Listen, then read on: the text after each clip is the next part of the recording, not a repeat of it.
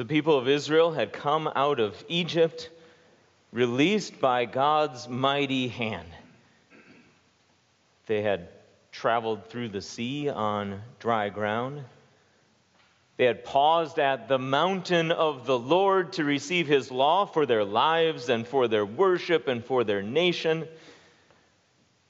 They had taken a census of the people and had seen in the count that resulted from that the blessing of the Lord on that people who had now become a mighty nation with abundant young men who could go and fight for them as their soldiers.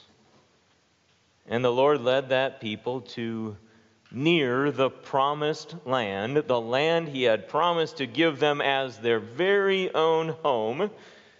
And from that place, just outside of that land, the people determined, in accordance with God's decree and the direction of Moses and their own desires, to send spies into the land to better understand it and to better plan the final stages of their journey.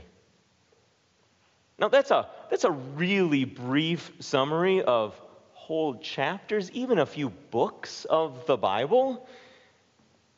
But it introduces the text for our sermon for this midweek Advent service. Here's how portions of Numbers 13 and Numbers 14 record what took place at that point. Moses sent them, the spies, to scout the land of Canaan and said to them, Go up this way through the Negev and go up into the hill country. See what the land is like. See if the people who live in the land are strong or weak. See if they are few or many. See if the land that they live in is good or bad. See what kind of cities they live in. See if the cities are camps or fortified places.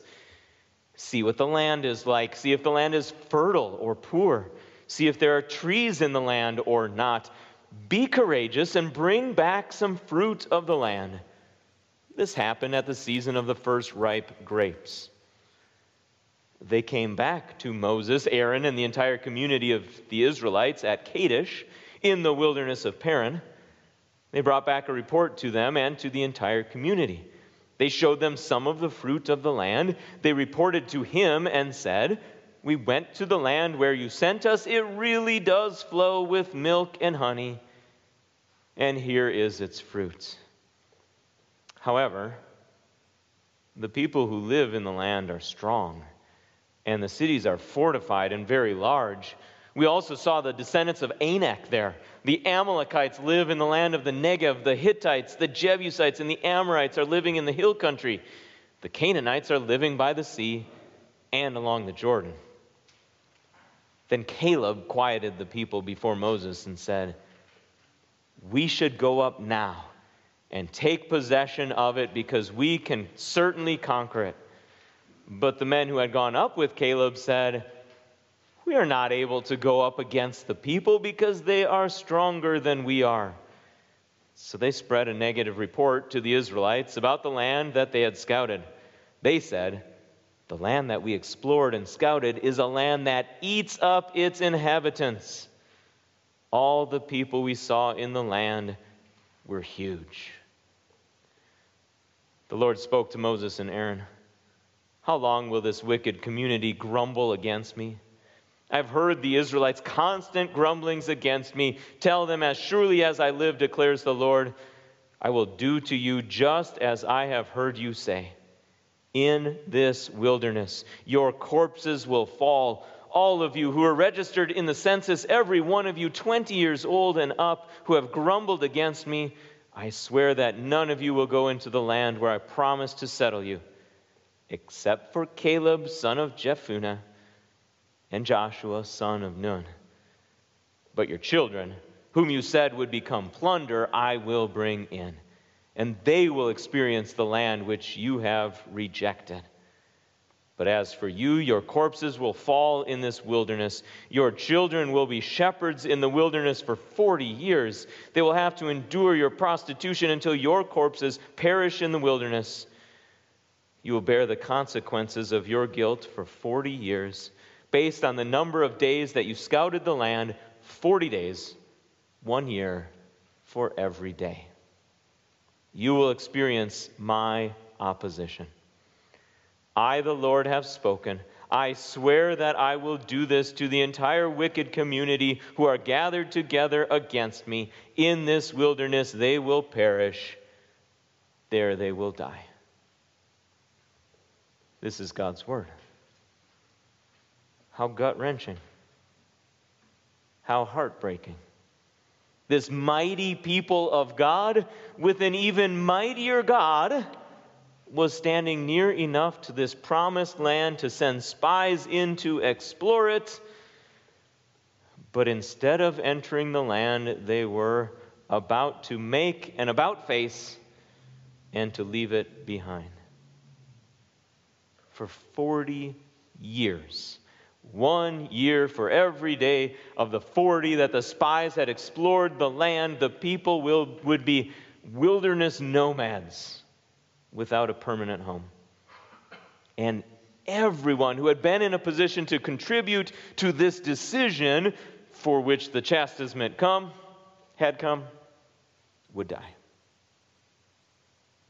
Now we can't possibly in the time of a single sermon today or even in quite a bit more time fully cover every aspect of the things that we read, not to mention the parts of this account that we skipped over for time's sake as well.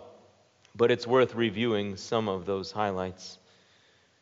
The spies who went to explore the land found it just as God had described it.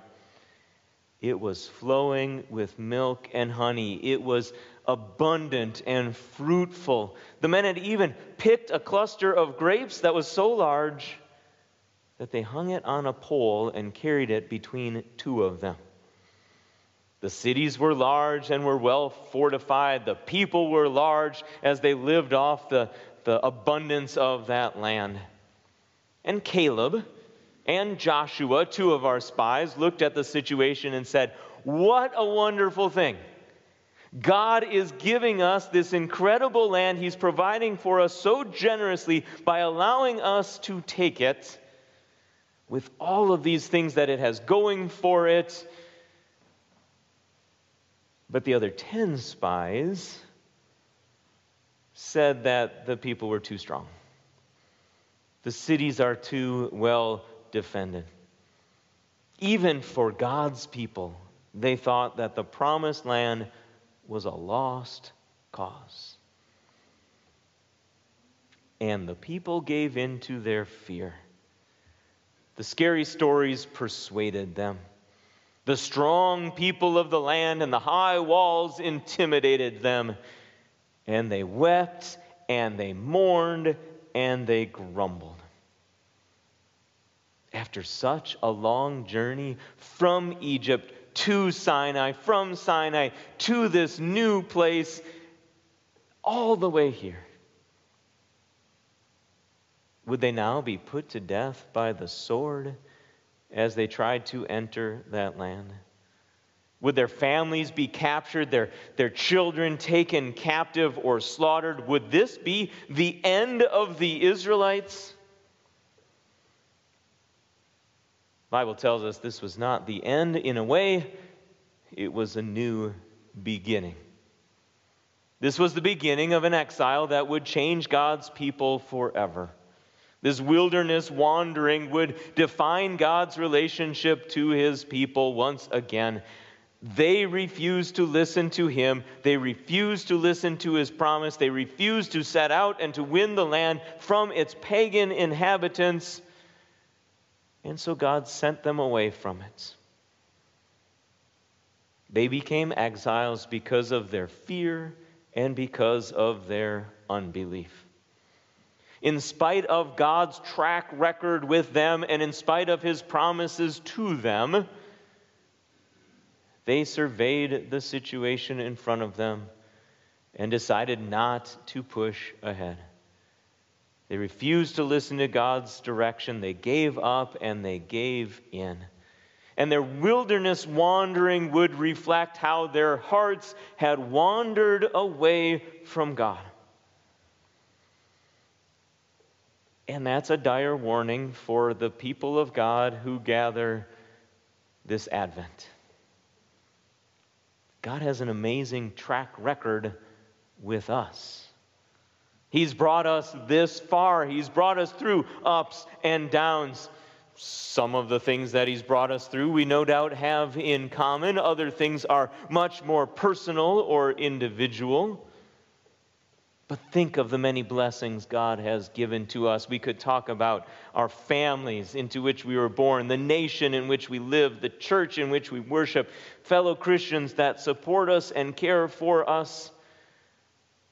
Could talk about the jobs and the careers and the relationships with which God has blessed us. We could talk about all the times that He provided for us and protected us. And I have no doubt that you could add your own personal examples, whether more detailed or like those categories that I have offered here. But then there's also that other list.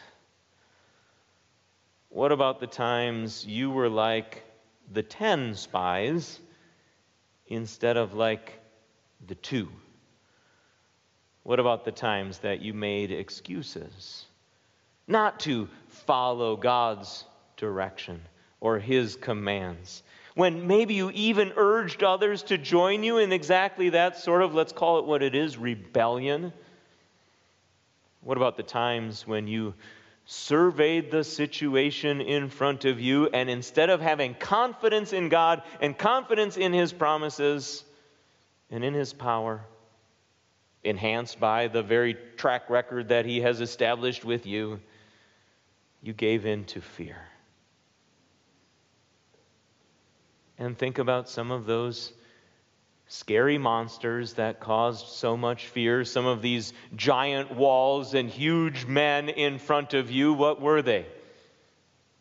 Maybe a, a germ, an illness, a virus, maybe a, a diagnosis of some deadly and debilitating disease, maybe your neighbor you know the one.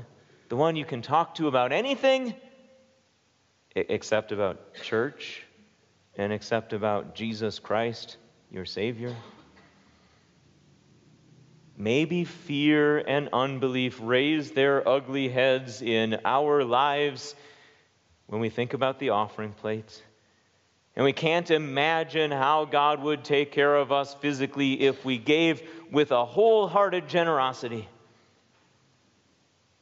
And yes, I have no doubt that you could, if you sat and thought about it, add, added some personal examples to this list also. The exile of the Israelites was a reflection of their hearts. Fear and unbelief take us away from God. Fear undermines our faith. And if we are left to wander on our own, we would wander into destruction. But God's promises are bigger than our fears, and bigger than our doubts, and bigger than our sins, and bigger than our enemies. God didn't abandon his people, even if the, the vast majority of them had already abandoned him. 40 years was going to be a long time for wilderness wandering. The death and the destruction that God had threatened was, was real. Only two people. From that whole vast number of men who had been counted just shortly before this event, only those two would enter into the promised land. But God's people would enter that land. Just as He told them the children of those men and women, and generations after them would have their own place. God would not leave those people alone, even in their wandering, as He provided and cared for and protected them. He was going to be with them to see them safely return to that land. God's track record for his people was going to continue. and his track record has continued. All the way to sending his dear son into our world on a holy, silent night. His track record has continued all the way to, to sending his Holy Spirit into hearts, generation after generation. And here's his track record for you He made you his own in baptism and feeds you with the body and blood of his dear Son, Jesus Christ, for the forgiveness of sins. He preaches his word to you through the mouth of his spokespeople.